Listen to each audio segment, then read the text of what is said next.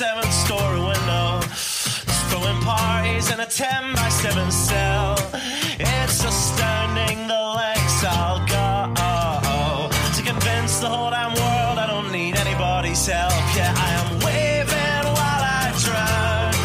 Don't bother swimming out to save me, I will only drag you down. I'll try to use your body as a life raft.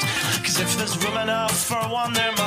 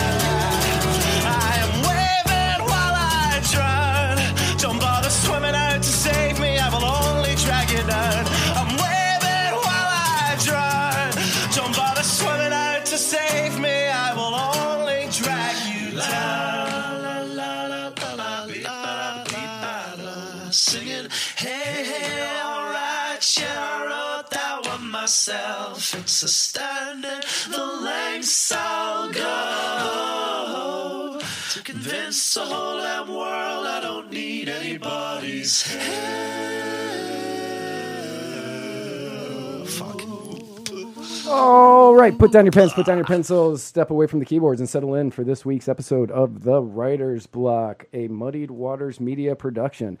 First and foremost, allow me to thank Don and Sally Wright for giving birth to me, because without you, none of this would be possible, even though I am a constant letdown. Uh, also, allow me to thank the Narcissist Cookbook for uh, allowing me to use his music at the beginning and the end of every episode of this show. Uh, and you can find him on the YouTube where he did a completely legal reading of The Lion, the Witch, and the Wardrobe, and it is a great way to fall asleep. Uh, also, allow me to thank Alex Fortenberry for the cava that I am drinking today that you did not know you were giving me for the show, but I appreciate it anyway. Thank you to all above Bulavanaka. Uh, very excited to bring on my guest today.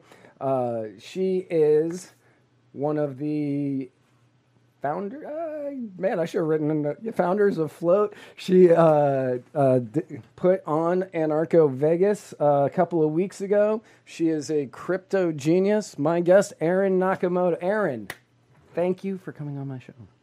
Hi, thank you for having me. Finally, I feel like we've been coordinating this and coordinating this, and now it's finally here. So I know. Yeah, very excited. Yeah, the first time I thought that Anar- like when I first booked it, I didn't like look at my calendar and I thought Anarcho Vegas was the week after. And you're like, yeah, Thursday, that's great. And then on Tuesday, after I finished my show with Spike, he was like, Aaron's coming on your show Thursday. I said, yeah.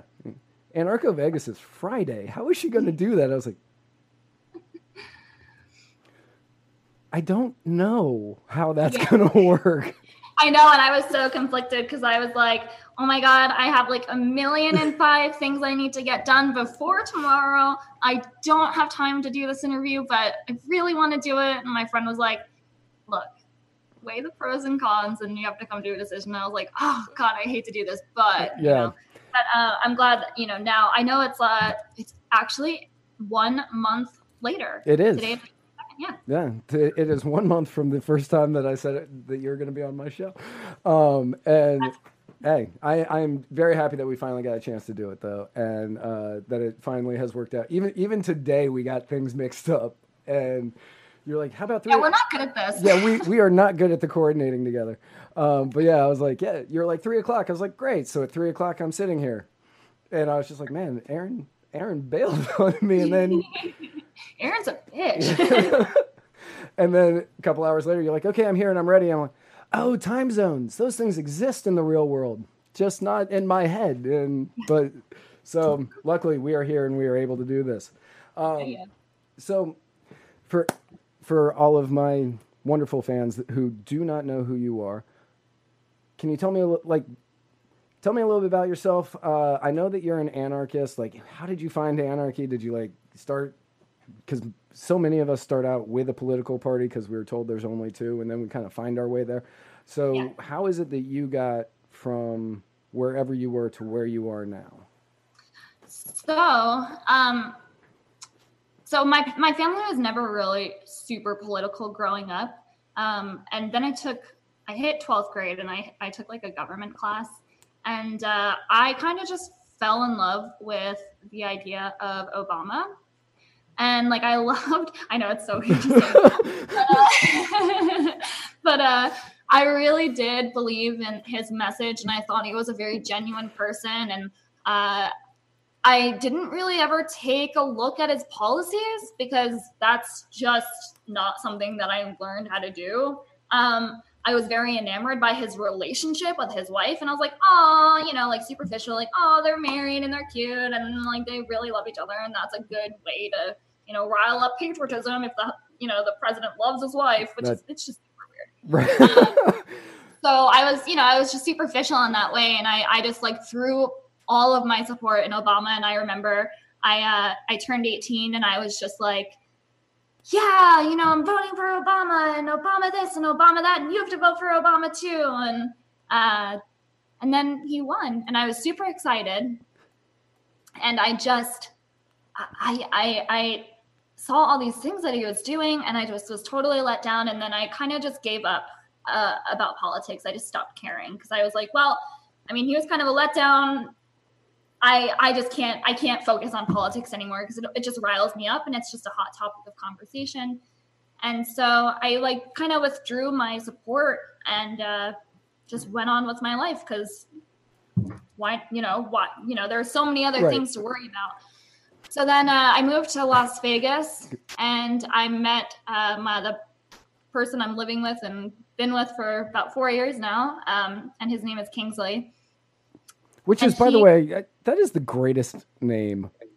Like Kingsley. You have to hear. You have to hear his full name. It's stupid. I love. I love his full name. Uh, but it's like very presidential Right. or like very like royal. yeah, I was gonna It's, say uh, it sounds very British royalty, just Kingsley.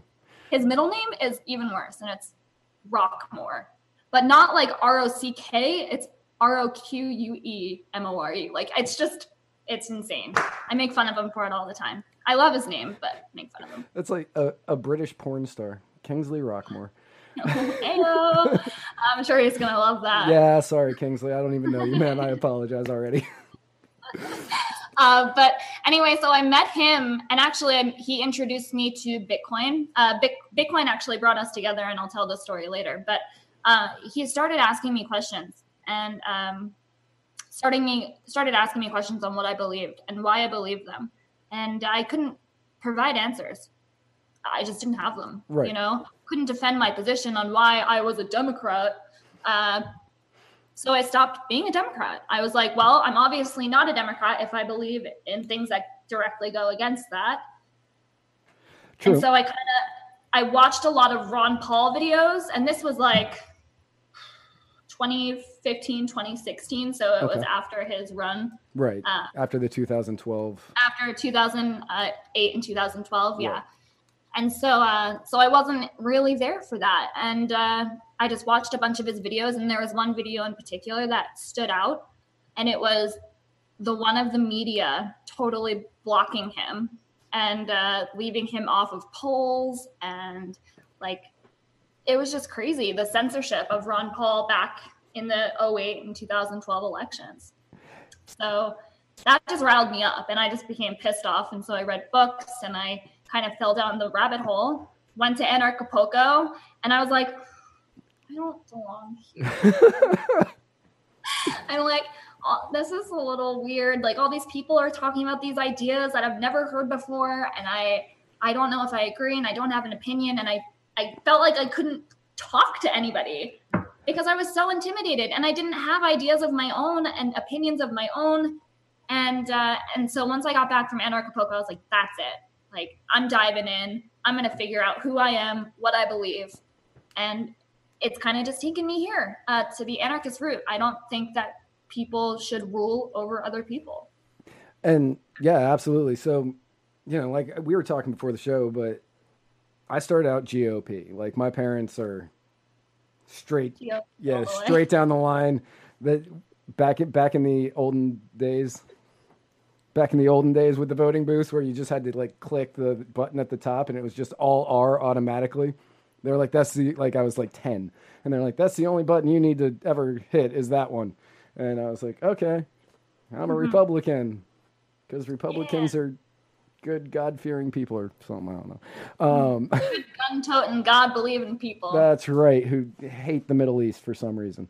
Um, because that's where Jesus is from or something. I'm not 100% sure. Um, and so I, you know, I was Republican. I joined uh, like the Young Republicans in high school. Um, I joined the Young Republicans in high school. That group didn't last very long, not surprisingly.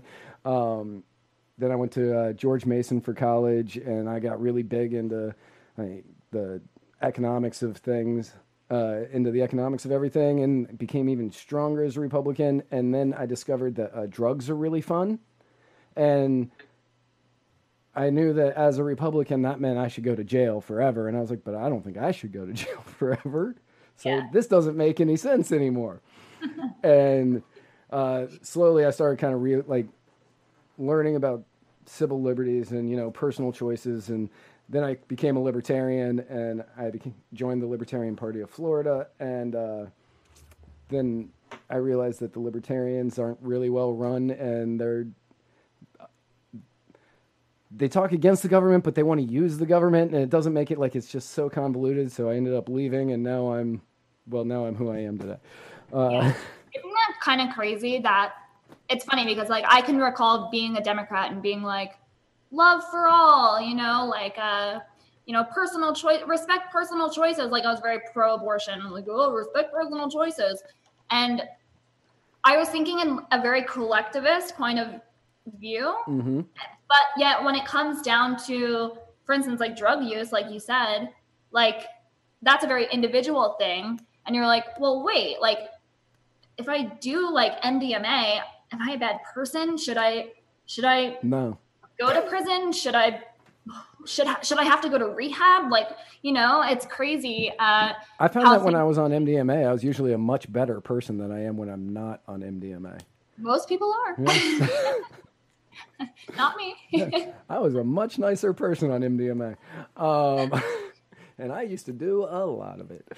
Um, that was that was the one that really kind of was like, yeah, drugs are great, and just pulled me right in. I was like, let's see what other ones do. Um, but yeah, I love that. oh yeah, I love that you explored and I, I really think drugs like you know my parents are very against drugs um mine too. like you know like they they are very republican you know so like and i know a lot of people i had a friend uh die from from drug overuse of drugs and so like i know a lot of people who are very anti-drug but at the end of the day like i feel like drugs genuinely help you break down barriers and and really do help you to get to know yourself on a very personal level That's, you know I'm, I'm all for it I so I never had any uh, close scares with myself where I almost uh, OD'd, but many Yeah. of my friends did. yeah Many of my friends did, and it was terrifying, like just absolutely terrifying. And um, it's it's something I don't wish on anybody to have to live through something like that. yeah But at the same time, I also think that if they were legal or decriminalized, it would be preferable for me because then they're not regulated. But uh, if they're if they're decriminalized, you know what you're getting a lot more readily than if they're criminal if they're illegal because you have so much stuff just coming in through you know different channels and it's getting cut with who God knows what, as mm-hmm. opposed to you can get this drug that was approved by this third party board that's like no that stuff gonna get you high as hell. And uh, mm-hmm. don't worry pure as cocaine on the market. Mm-hmm. So Yeah. And on the other side of the coin, if drugs were decriminalized and legalized, then you wouldn't have the highest incarceration rate in the world. That's very true. Um, and I know that we're going to get to that in a minute, but I do want to talk to you about Anarcho Vegas for a really quick second. Um, explain to anybody who doesn't know what Anarcho Vegas is what that what you were doing with it. Okay.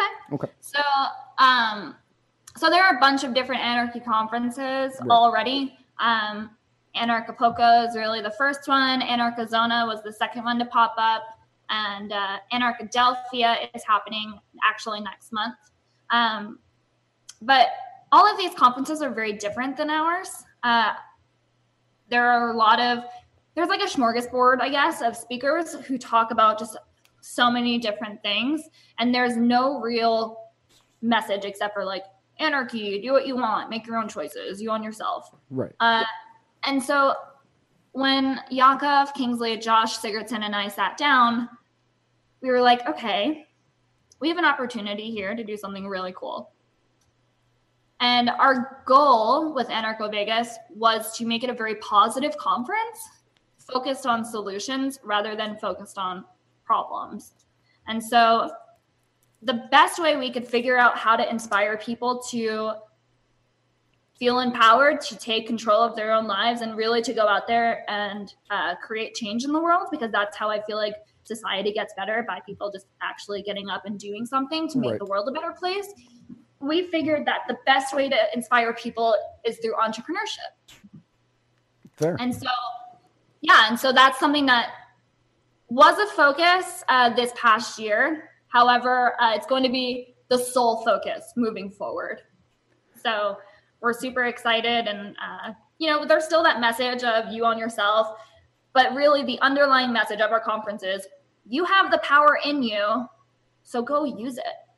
You know, I, and that's a good point. Like a lot of people always think, uh, you know, we need the government to do this. We need the government to do this, and everybody says you can't trust. Uh, you can't trust people because people are bad, but then they forget that people are the ones doing the government. If you believe people are good enough to run the government, you have to believe that people are good enough to help lift other people out of the issues that they're having. And more more so, the government fucks up everything they touch.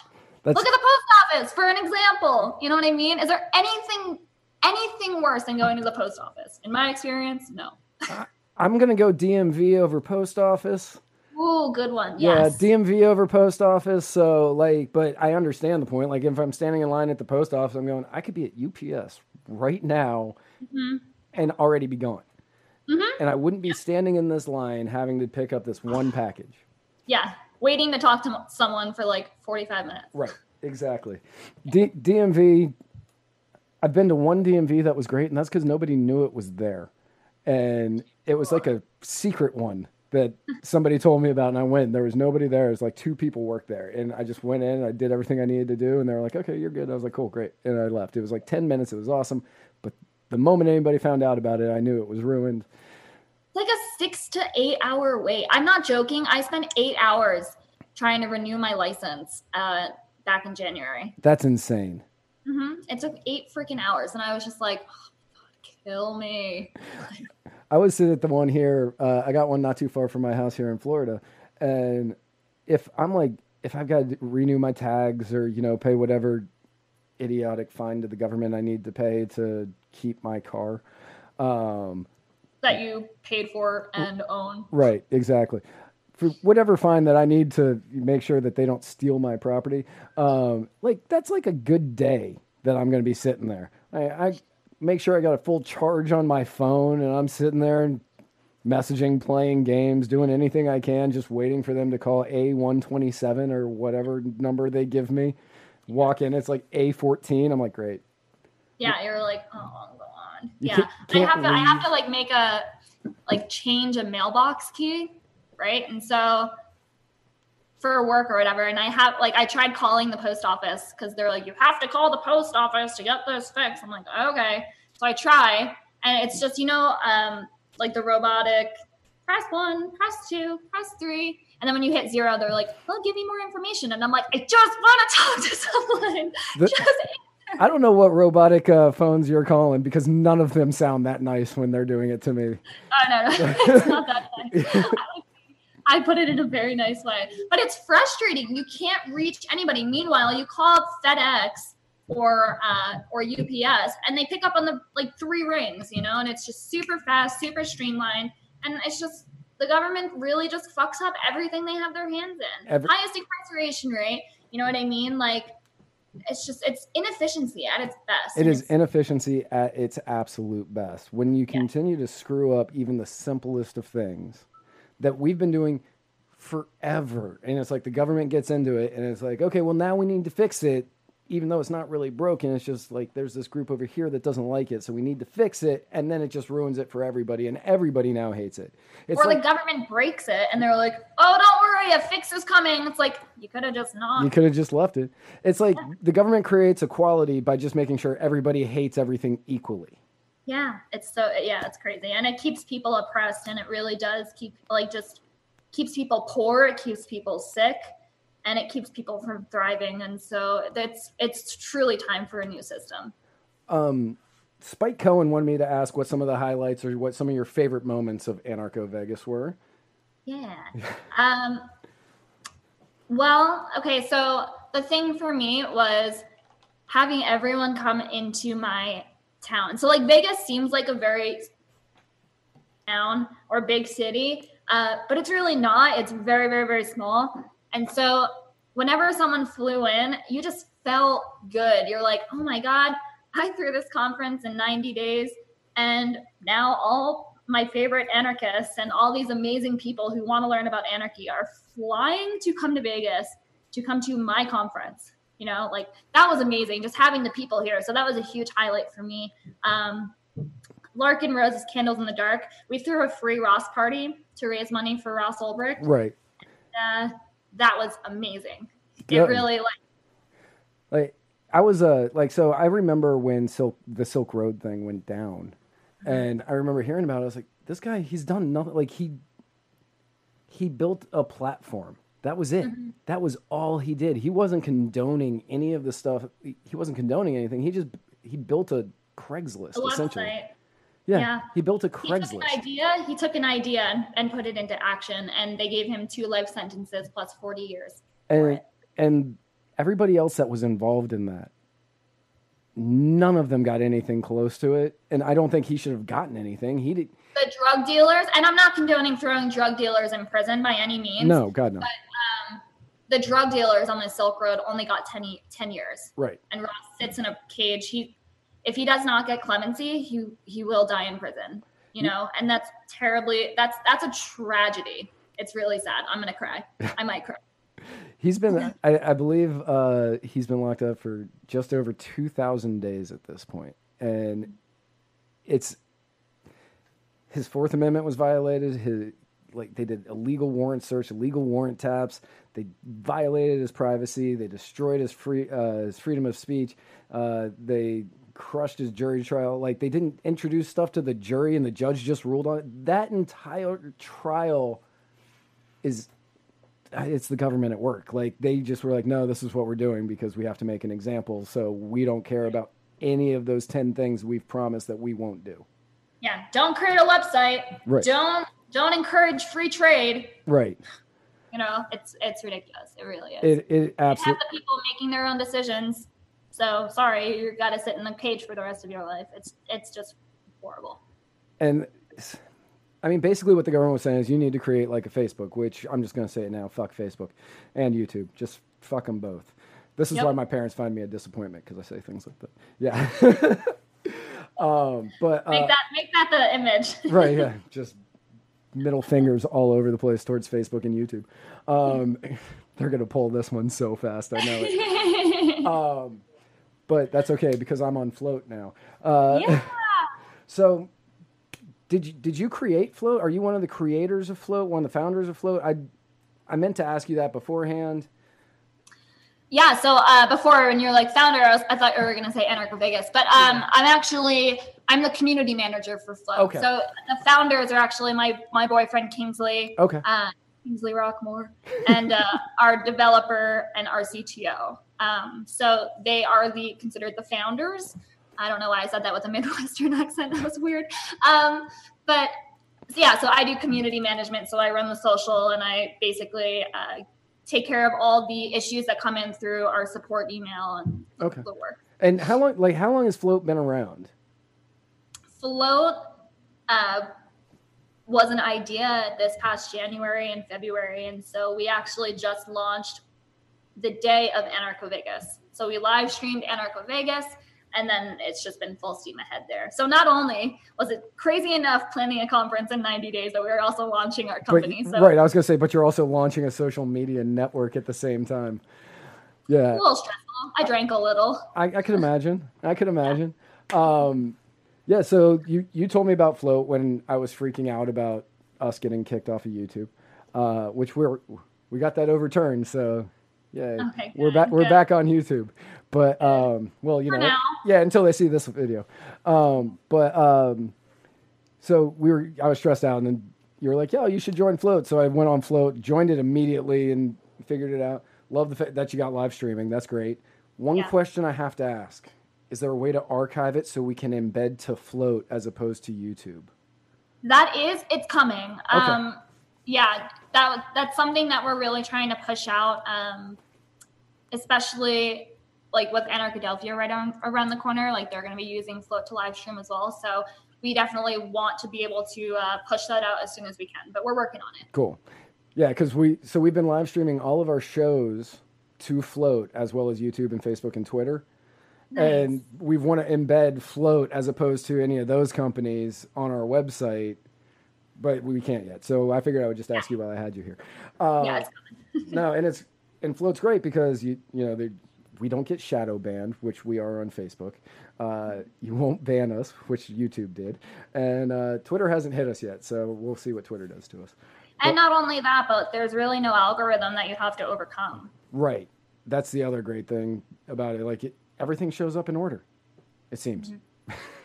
Yeah. And the thing I really like about our platform as well, uh, so like our goal is, yeah, to provide a place for alternative voices to come. Uh, but we also want to cater towards other uh, parties as well. So people who hold other beliefs other than anarchism and libertarianism.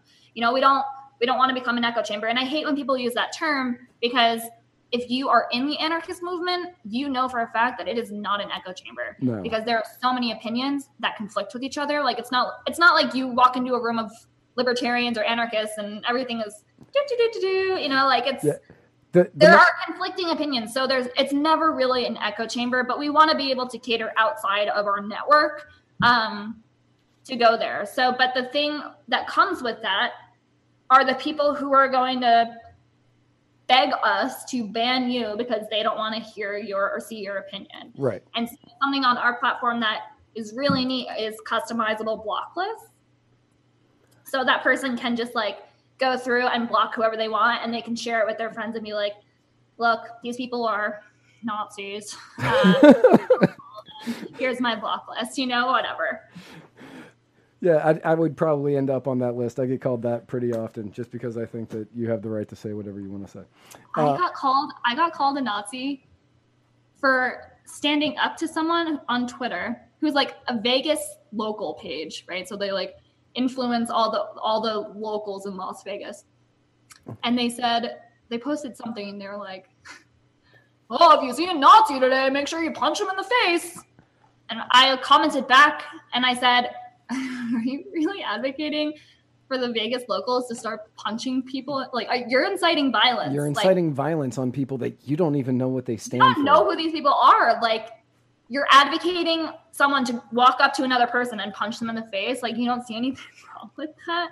And like this page had thousands of likes and thousands of followers. Yeah. And so they were like, "You're a fucking Nazi. I should come and punch you in the face." And blah blah. blah. And I was just like, Because I, because I don't want random people getting hit because you don't like what they're saying or wearing. yeah, I was just like, this is crazy. I've never been called a Nazi in my life. I am the furthest thing from a Nazi. It's just these people are out of control. It's- really, truly out of their minds. You know, the it's okay to call people Nazis, but uh, don't ever call an Italian Fredo.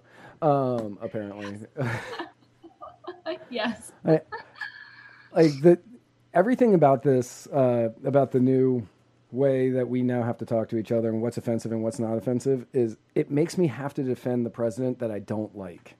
Hmm I'm like, he's not a Nazi. He's not. I mean, sure, I get the argument for concentration camps at the border. Sure, I can see how you make that parallel.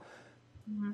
But That also started under Obama. Right. But yeah, and you know, based on laws created by Clinton. So, you know, yeah, sure. I can see the comparison. But he's not creating a genocide of millions of people.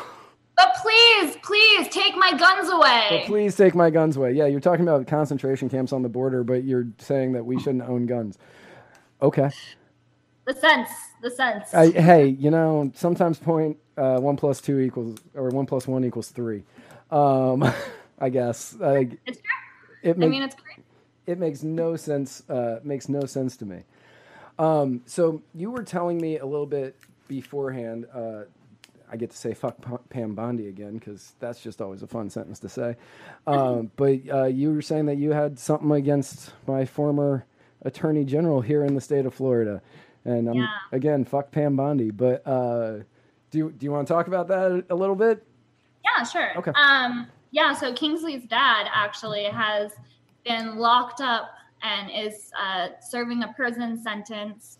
Uh, it's actually a 60 year sentence, and it is a, uh, he's served 27 years so far uh, with really no end in sight. And his crime was $850 worth of cocaine sold to his ex girlfriend who turned into an FBI informant. Wow. Yeah, it was his it was his third strike and it was in the early 90s. And so Eight. Okay, so eight hundred and fifty dollars. Okay, I don't know that in the early nineties. Let's see, eight hundred. Eight hundred and ninety. Man, in today's lingo, that's like five eight balls. In today's lingo, I don't know what that is in the early '90s lingo. Ah, I can't. I, I, I, I don't know either. Right. I, I, I I really I don't think it was I don't think it was a lot. Um right. I was gonna say I'm not sure if cocaine was more expensive than it is now, or if like we've got inflation on cocaine now compared to what it would have been. Like I'm not really sure how the market worked on that. I, I know it was a relatively small amount. Right. Um but so- it was just it was crazy. He was just he was at his home and she asked for asked for cocaine and he wasn't really doing it or selling it much, you know, at all um anymore and then she asked for it and he went to go get it and he came back to police in his home arresting him. That is absolutely insane. Yeah, it's really sad. I mean, and so You've got so the, he's sorry, go ahead. I was gonna say you've got the entrapment angle. Used his ex girlfriend against him. Was he was it his ex girlfriend at the time or no? It was his ex girlfriend at the time. Okay. Yeah, she wanted to marry him, and uh, and he wouldn't do it. And so I think that there was that little um, revenge mindset. She actually later on killed herself. I'm not gonna make the joke that just re- re- went into my head, because that would have been really tasteless. But uh, I'm certain anybody out there can guess what I just thought. Um, because yeah, that. I like Uh, but yeah, so I mean, it's kind of a crazy story. Uh, but yeah, he's been he's served about 26, 27 years so far, and uh, uh, there have been times where the the clemency board, whose budget is one to three million dollars. Uh, I don't know the specific number, the specific number, but I know it's in there. Um, they have a budget of that amount, and they were five years backlogged when we were trying to figure out when they would get to his clemency um, uh, file and so they they would tell us you know he you have to wait until we can catch up to his file. So i think they finally caught up to his file either last year or this year. Um, but kingsley flew to florida. He went to i think it was like tallahassee. Right. and basically like they asked the family does michael have any support? Uh, if he gets out you know like does he have a job lined up? Where would he live? That kind of thing and so it seemed like a very light bright at the end of the tunnel um, however nothing ever happened after that and so and then they had another one of those this past year and it's kind of like you just had to roll your eyes like I already did this and I gave you everything you needed to know. He had a place to go, he had a job to go to, you know, like he has family support. He's a changed man, you know. Right. I mean, after 20, after 27 years, like it, for a small amount of cocaine, like we're Mhm. we're not talking about kilos at this point. We're talking about Yeah. grams. We're talking about Yeah. miniature amounts of grams. And to put somebody away for 60 years for what I've done in a good weekend Mhm. is insane. yeah it's real it's horrible you know it real it sucks and so what we've been trying to do is raise money we've been trying to um, you know talk to legislators we've talked to prosecutors we've talked to like the sentencing judge literally came or no sorry the da the da who who put him in jail for 60 years even wrote a letter to governor scott at the time Right. and said Michael does not deserve to be in prison.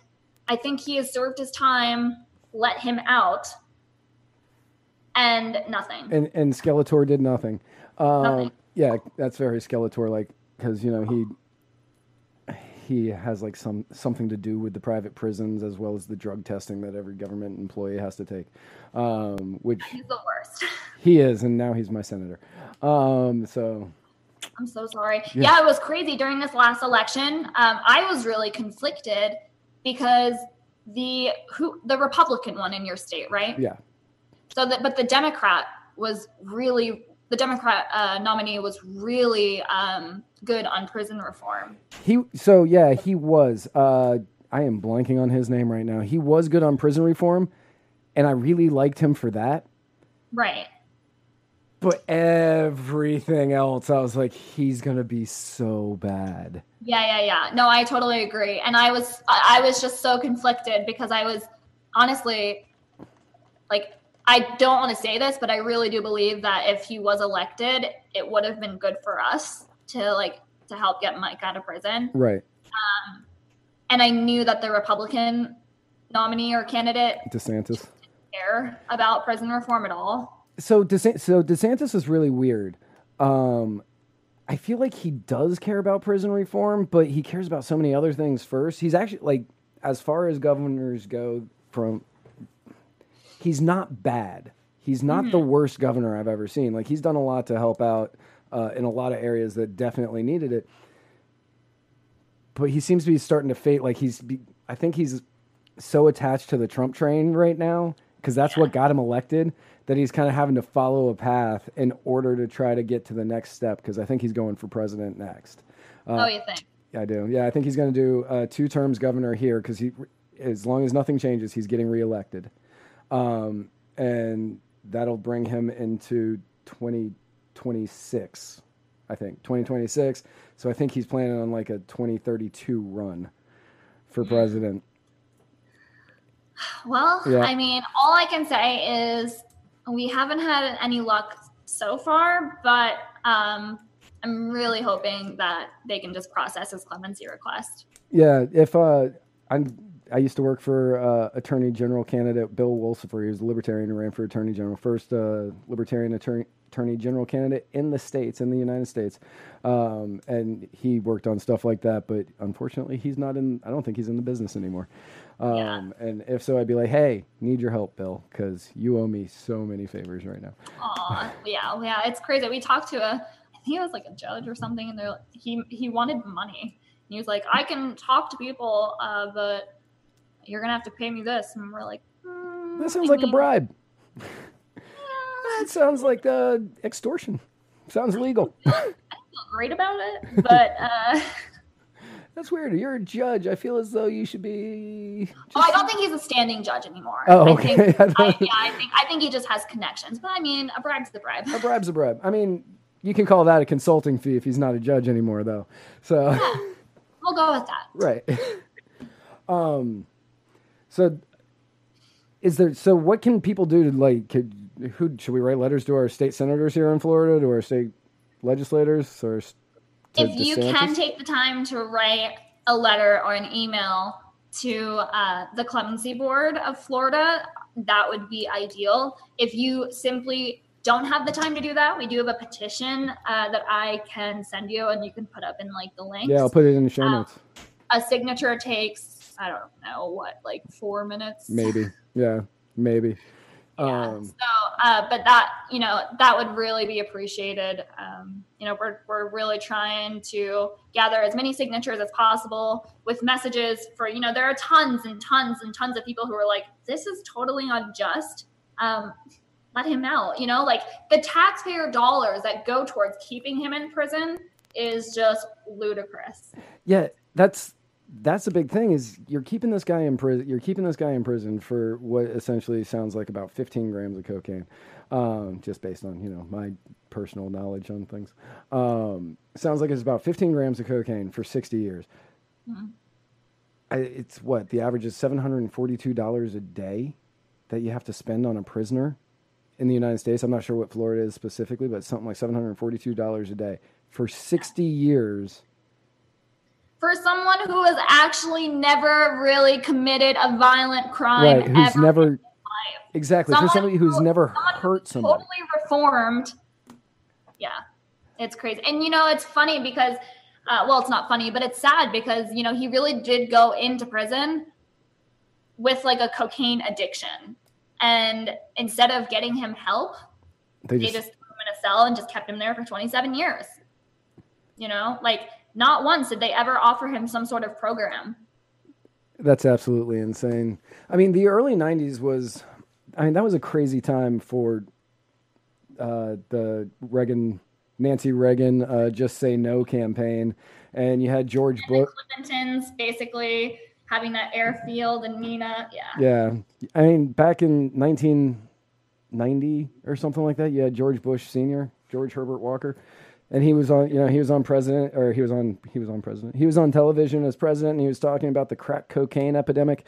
And he was like somebody was buying crack just right here across the, from the white house. And they had you find out later that he had switched he had told the uh, dea to switch where the buy was going to happen just so he could put that in the speech. Like they were Meanwhile, he was the culprit. He he literally hired people to smuggle drugs in from wherever, you know, from the CIA. from the cia and bring it in and drop it off yeah uh, the- he's hypocrite. I mean, he's dead, right? yes Yeah, I think. He, yeah, he recently died. Yeah, he he recently yeah he recently passed away, and uh, many many of my Republican and statist friends were sharing the video of George W. Bush giving the eulogy where he just breaks down at the end, and everybody's like, "It's so touching," and I was like, "Yeah." Yeah. I feel for him because his dad died, because that sucks. I don't want to deal with that, but Yeah. eh, But eh, it's like when McCain died, and everybody was like, "Oh, you need to show respect." I was like, "Do we?" yeah, yeah. Why? I mean, when McCain died, I was just like, oh god. And then when Rockefeller died, I was like, one down. You know, it really. It's just I I I hate to celebrate someone's death, you know, because honestly, that person has family that lost somebody, and that's terrible. But when you've committed atrocious evil acts like i my sympathy kind of goes out the window Right. like if a rapist if a rapist dies are you going to sit there and and mourn the rapist No. Yeah, it was like when uh president when uh when Obama was president and um they killed Osama bin Laden and he came on TV and he's like, We killed Osama bin Laden and whatever. And uh you know Can I tell you secret about that for one second? Yeah. I I had a boyfriend at the time who I thought I was going to marry, uh, and he was in Afghanistan at that time when they caught Obama or uh, Osama. Sorry, really one of the two. Yeah. But, uh, Freudian slip, I get it. I watched it on TV and I cried because I was so happy that they caught Osama bin Laden. I mean, so I remember I was at work. I was I was living up in Tennessee. I was a I was at work at a pizza place up there, and they, it, I think it was a Sunday night, and they cut the football games, and Obama came on, and I was like, "We're trying to watch football. What are you saying?" And he started saying that, and like a ton of people started cheering. A ton of people started cheering, and then a bunch of other people were like, "How can you cheer? That's a man's life." And I was like, "Yeah, but really, is it?" Yeah, yeah. It's eh. don't really, I'm not really for the state sponsored murdering of somebody, but at the same time, am I upset that guy's gone? Nah, not even a little bit. Not gonna Yeah. mourn Osama bin Laden with you people. Uh, not gonna cheer his death, but I'm not gonna mourn him. Um, it's uh, real quick cameo. yeah, It's Kingsley Kingsley. Roquemore, Holton, Edwards. Hey, Kingsley. well, welcome onto my show for a brief moment. We were just making fun of your name. I know it's a great name. It's a but great it's, name. It's just a very royal name. It is a very royal name. He is one of the Kingsmen. Yes, he was saying he likes it. Anyway, sorry. I yeah. Anyway, but yeah. So yeah, Osama bin Laden. But that that was like that was my real statist moment. You Right. know, like crying Yeah. that Osama bin Laden's dead, and I was like, oh, you know. And then they threw him off a helicopter into the ocean, and I was just like, what? That makes absolutely no sense. Why would you? Okay, sure. Most wanted guy ever, and you just decide, oh, I'm just gonna push him out here. Yeah, we're just gonna to push him. We're just gonna push him out and have him just fall all the way to the bottom of uh, the Atlantic Ocean here, and nobody will ever have to find out about him ever again. Yeah, and it just so happens that the SEAL team that got him, like a lot of them died from a helicopter crash a couple of weeks later. Makes sense.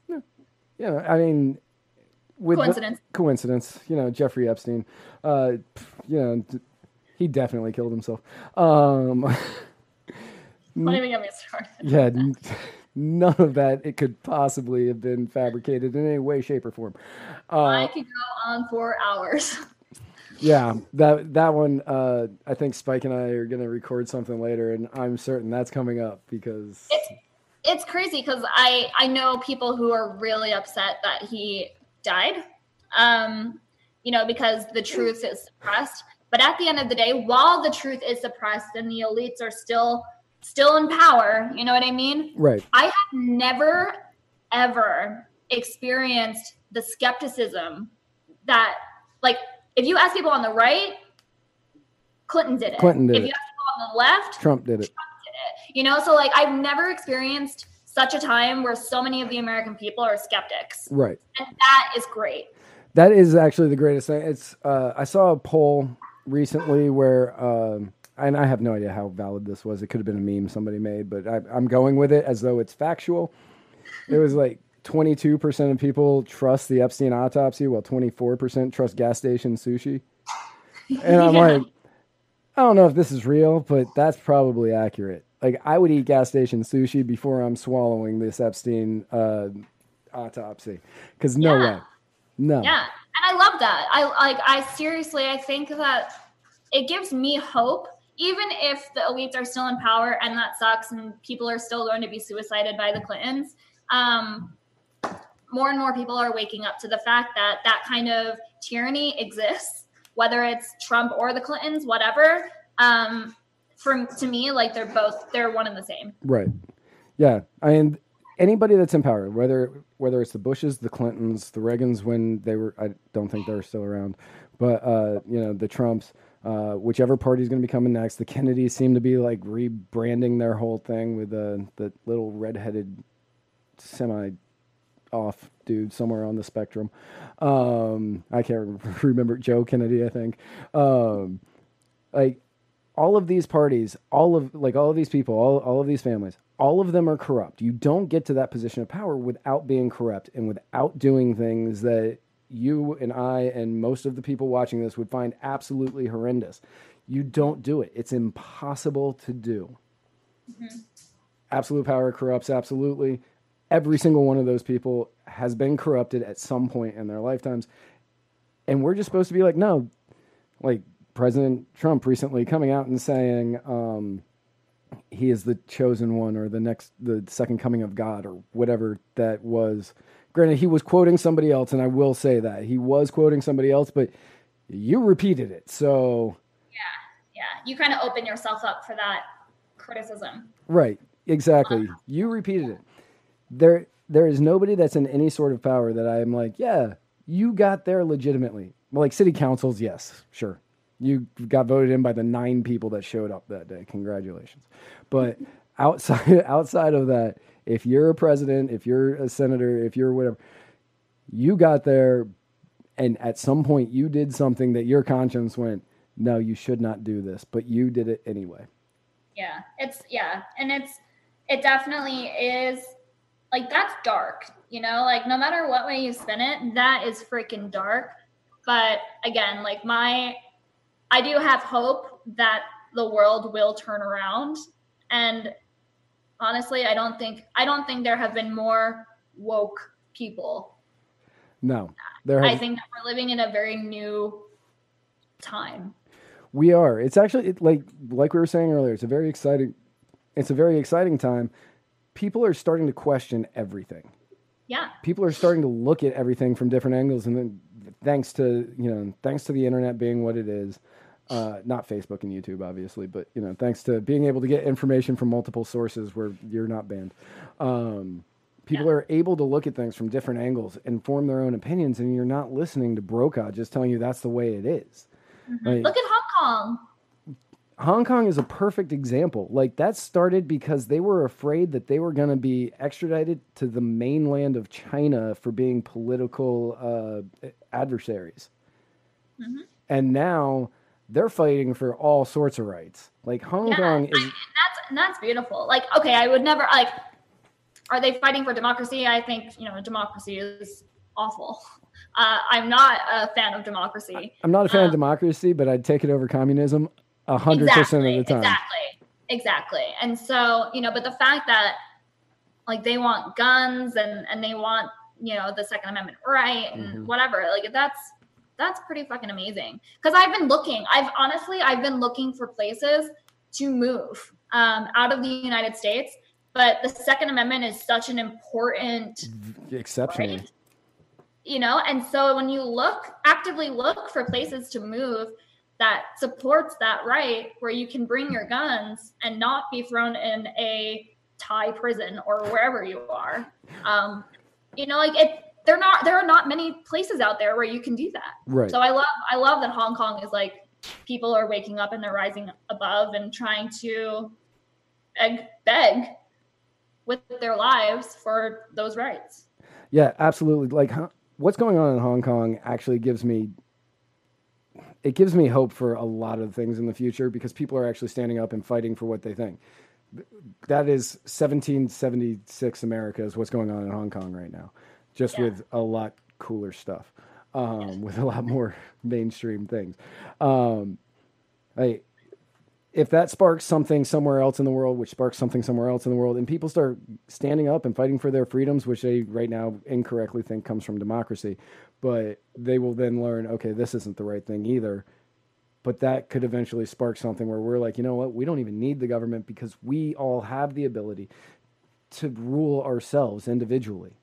I mean, if my street needs a new road, we I'm certain. Well, probably not this street. Actually, I got a lot of Bernie supporters, but uh, you know, But we- I mean, if you knock on the doors and you say, "Hey, um, you know, there's a big pothole. I've seen your car go over it and kind of, you know, get a little damage. I'm sure your suspension is being screwed up by every time you you do that. Uh, a bunch of us are going to be working and kind of filling the pothole. Would you like to join me?" Ninety-five percent of the time, that person will probably be like, "Oh my gosh, that's amazing," or "Good on you." Yeah, Right. I actually can, or I can't. But hey, here's ten bucks. right, exactly. They'll chip. They will Like, chip in, and good. people are inherently good. I absolutely believe that. Yeah. Until they get into power, which seems to be the opposite opinion of everybody else, where they're like, no, people are awful until we elect them into power because that means that they were chosen by God to do this. Sorry, my cat just showed up. Oh, no, you're fine. Oh, hi, kitty. Okay, keep going. Sorry. but that I mean that's that's been the biggest thing is that uh, I've found with people is they refuse to believe that you're good, that I'm good, that Kingsley's good, that anybody like any individual is good unless they are the person in power and that person's there sent to be their savior and they're going to be the ones that are going to fix all of the issues with this world when in fact they're just pushing the exact same problems that we already have. And the real answer is just to go back to individual rights, individual freedoms, and less and less and less and less to no government. Look, when Pornhub is shoveling snow And planting trees. and planting trees, and Domino's, a pizza place, is covering potholes. potholes. Yeah. Um, You you really don't need to look much further to realize that private companies, private organizations are able to do these things much more efficiently, uh, a lot cheaper, and just all around better than the government's been able to do it over the course of 200 years. Yeah, exactly. Right. Exactly. You know, so I, I hear you. It's we actually had a speaker, um, Avens O'Brien. I'm sure you know her from libertarian circles. Yeah. she's great, and I really like her. And she, uh, she, oh, sorry. So she, uh, she actually did a talk, and it was private solutions to public problems. Okay, private solutions to public problems. and so she was talking about Domino's and she was talking about Pornhub and she was talking about um uh Waze, you know, like Right. Waze notifies you when there's a cop stop ahead. Right. You know, and like it, that just that saves people so many It tickets. saves them so Like- much money, saves them so much time, so many tickets. Cop ahead. It's a, it's Yeah. a, it is a great feature that I know that police forces all around the U.S. have sued Waze over it, and Waze has won every single time. Yeah. Yeah, no, it's amazing. And and so like I encourage people to build stuff like that. Absolutely, build things that are going to help everybody out. Let me know when there's a red light camera ahead. Yeah, I just saw this. Uh, I saw two things that really inspired me this week, and it was um, it was the woman who created the shirts with the license plates on them. Did you hear about that? I didn't.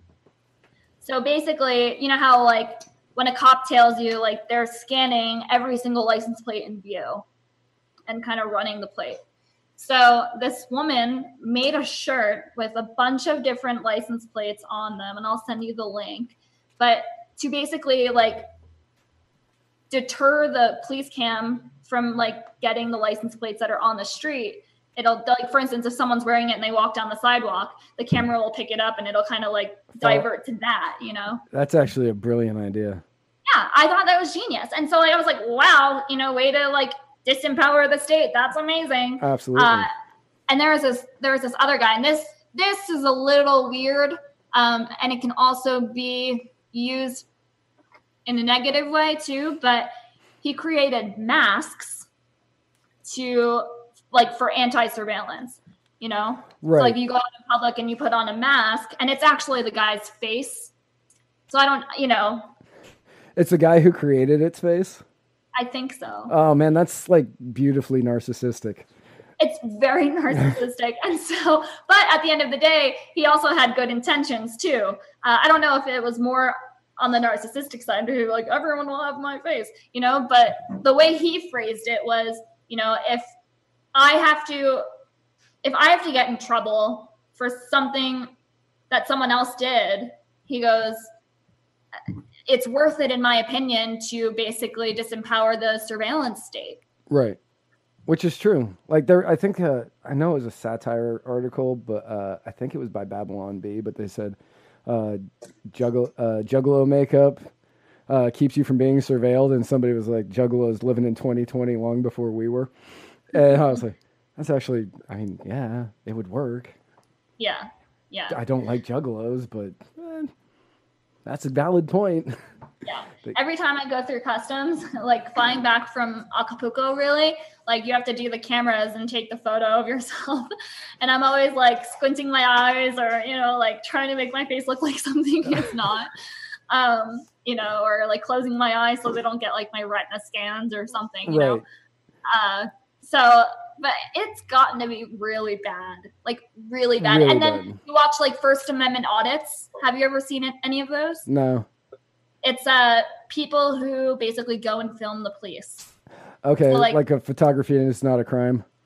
exactly Yeah. but cops don't like being surveilled No. that's that's the problem They but do they not. can surveil you all single like all day All every day. day. Yeah, I've got a uh, buddy here in Pinellas County, and uh, he runs the Pinellas County chapter of PINAC, or Phono- Photography is Not a Crime. And he just posted videos of him filming cops while they're doing things.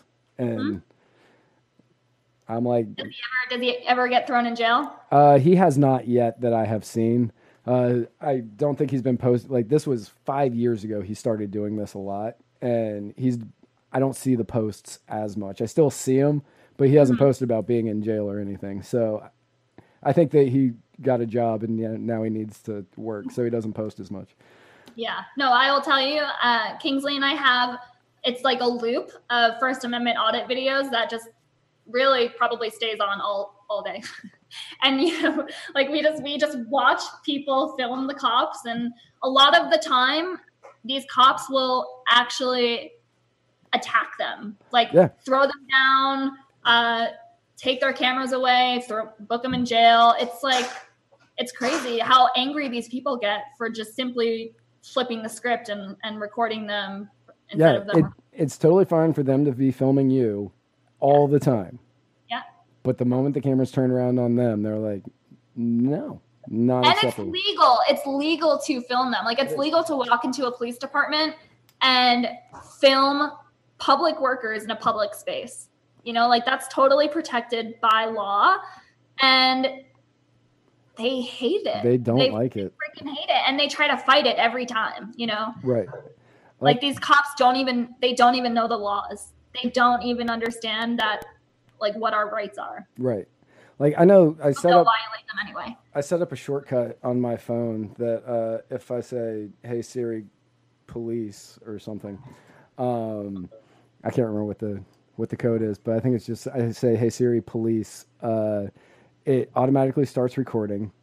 Uh, It sends a text message to Spike Cohen uh, with the video that I just recorded, and uh, texts like my emergency contacts that I am dealing with the cops.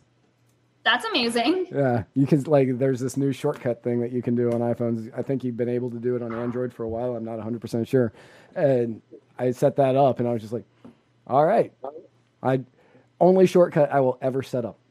yeah i mean i'm not a huge iphone person but that sounds fucking awesome Right.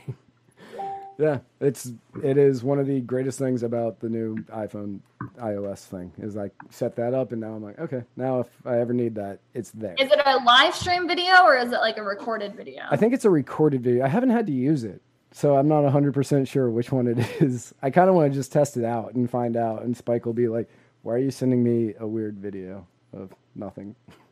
yeah no well yeah it has to be it has to be live stream because that's the only way they're ever held held accountable for their actions Right. Exactly. so for those watching who want to start filming the police Make live sure stream. live stream it. Live stream. It doesn't count if it's not live stream because then it could be edited. yeah exactly That's the argument. that's what they'll say I know. Yeah, that's the argument. it's Well, crazy that is just about all the time we have for today. Do you have stuff you want to push? Stuff you want to tell people to go check out? Yeah, uh, we didn't really get a chance to talk about Float that much, but Okay. we are a uh, a social media network that aims to just be better than all the rest. Um, you know, like we really want to be able to help content creators uh, who have been shadow banned and uh, blocked and have their their income totally uh, slashed. So uh, you can go over to our, our website www.float.app app and uh, create a profile. Let me know what you guys think. I mean, I even want your thoughts, to be honest. So if you can just write me like a little blurb of what you think about the platform. Sure. Yeah, that won't be a problem. Um, We're in beta right now, and so I realized that there are a couple of bugs, but we're trying to like get them in a bug report and kind of work on them daily. Um, so for the record, but yeah, I, I I'm really excited. We're going to be doing a uh, marketplace as well, like storefronts. oh, nice. So if you, if you have any merch, like you can throw it up there, and everything is in uh, Bitcoin right now. Cryptocurrencies is all we're going to accept. No U.S. dollars at all. Excellent. Yeah, uh, my favorite thing about Float is that uh, people can just give me crypto for uh, me doing this, which that's awesome. Yeah. yeah, Oh yeah, that's another one, another feature. So you know how I don't know if you ever go live on YouTube and they people send you super chats. No, people haven't done that for us. No. No. Okay. Well, that's a that's a feature on YouTube. but the problem is, like, I can send you fifteen dollars or ten dollars, and YouTube will actually take thirty or forty percent of that donation. Um, it's crazy. So the beautiful part about Float is that you can live stream and people can send you super chats. It's going to be in Bitcoin, uh, but you get that full donation. We don't take a cut, not even one percent. So All right, no, that's uh, and that's awesome because that's why would you take somebody else's? Why would you take somebody else's earnings? You're not the government, right? You're not the government. You're not in the business of theft. Um, uh, are you guys doing our Anarcho Vegas next year? we are, yeah. So we're we're planning Anarcho Vegas 2020 right now. It's probably going to be that same weekend, uh, the same weekend of Freedom Fest. So I think it's the 18th and the 19th of July, and we're still basically negotiating like venues. But it's going to be a two-day event instead of a one-day event next year. So Awesome. I'm gonna see if I can get uh, Spike and Jason to go out there with me next year.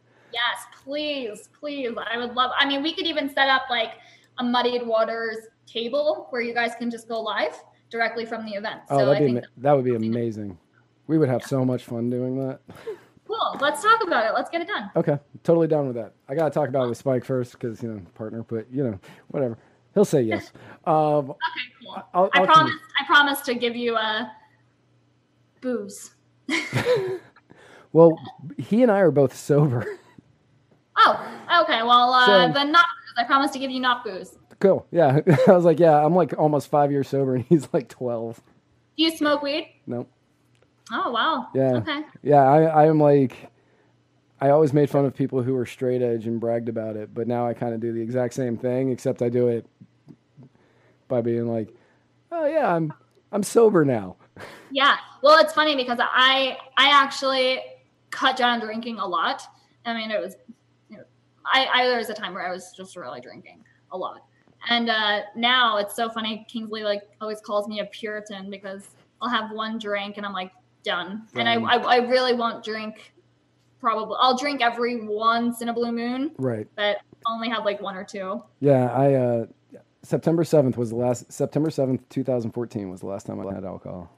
And, Wow! Congratulations. Yeah. honestly like it took me like i know i know alcoholics and so watching what they go through Oh yeah. i was like i don't i don't want to put my body through that. I don't want to put myself through that. I don't want to put my family through that. I i can't imagine um I, I just don't ever want to go down that road. So i'm like i should just probably eliminate it. It's not good for you anyway. Right. I'll I'll have to find a picture uh, of me right before I quit drinking and send it to you because I didn't look like this. Really? I yeah i know it ages you. badly, really badly, and uh, yeah, I was I was a lot heavier. My face was much much rounder, and like I had like the red, like the redness that you get from drinking too much, and it like it was bad. The first month was awful. It was uh it was god awful. Uh, like I, I had like the I would wake up with DTS in the middle of the night, like night sweats. Like I would get sick. It was it was a bad month. Oh my And- gosh. Well, I'm really glad that you stopped drinking. And I mean, 2014, that's a long time. So Yep, yeah, congratulations. thank you. I appreciate it. I'll buy you juice. Beautiful. Yeah, that's awesome. I'll drink juice all day long. Um, but yeah, thank you so much for coming on. I do appreciate it. Uh, I got to do the outro, but if you want to hang out for a minute, we can talk for a minute afterwards. yeah, sure. No Okay. problem. All right, beautiful. Everybody else, uh, be sure you tune in all week long. We've got Jason Lyon doing uh, Mr. America: The Bearded Truth. We have uh, Spike and me on Monday doing uh, my nope, that's Spike show. Doing uh, Muddied Waters of Freedom on Wednesday. We got Spike Cohen, My Fellow Americans. Next week, I will be back on Thursday with a brand new episode of The Writer's Block. And next Friday, we've got Jason Lyon, The Bearded Truth, coming back. Tune in for all of that. Have a great weekend. Uh, do everything you can to uh, fight for freedom and just enjoy the rest of uh, enjoy the rest of your week. Have a good one. Bye. I I am I am swinging from a seven story window throwing parties in a 10 by 7 cell. It's astounding the lengths I'll go to convince the whole damn world I don't need anybody's help. Yeah, I am waving while I drown. Don't bother swimming out to save me, I will only drag you down. I'll try to use your body as a life raft. Cause if there's room enough for one, there must be room enough for two. I'll sail the good ship you into the sunset.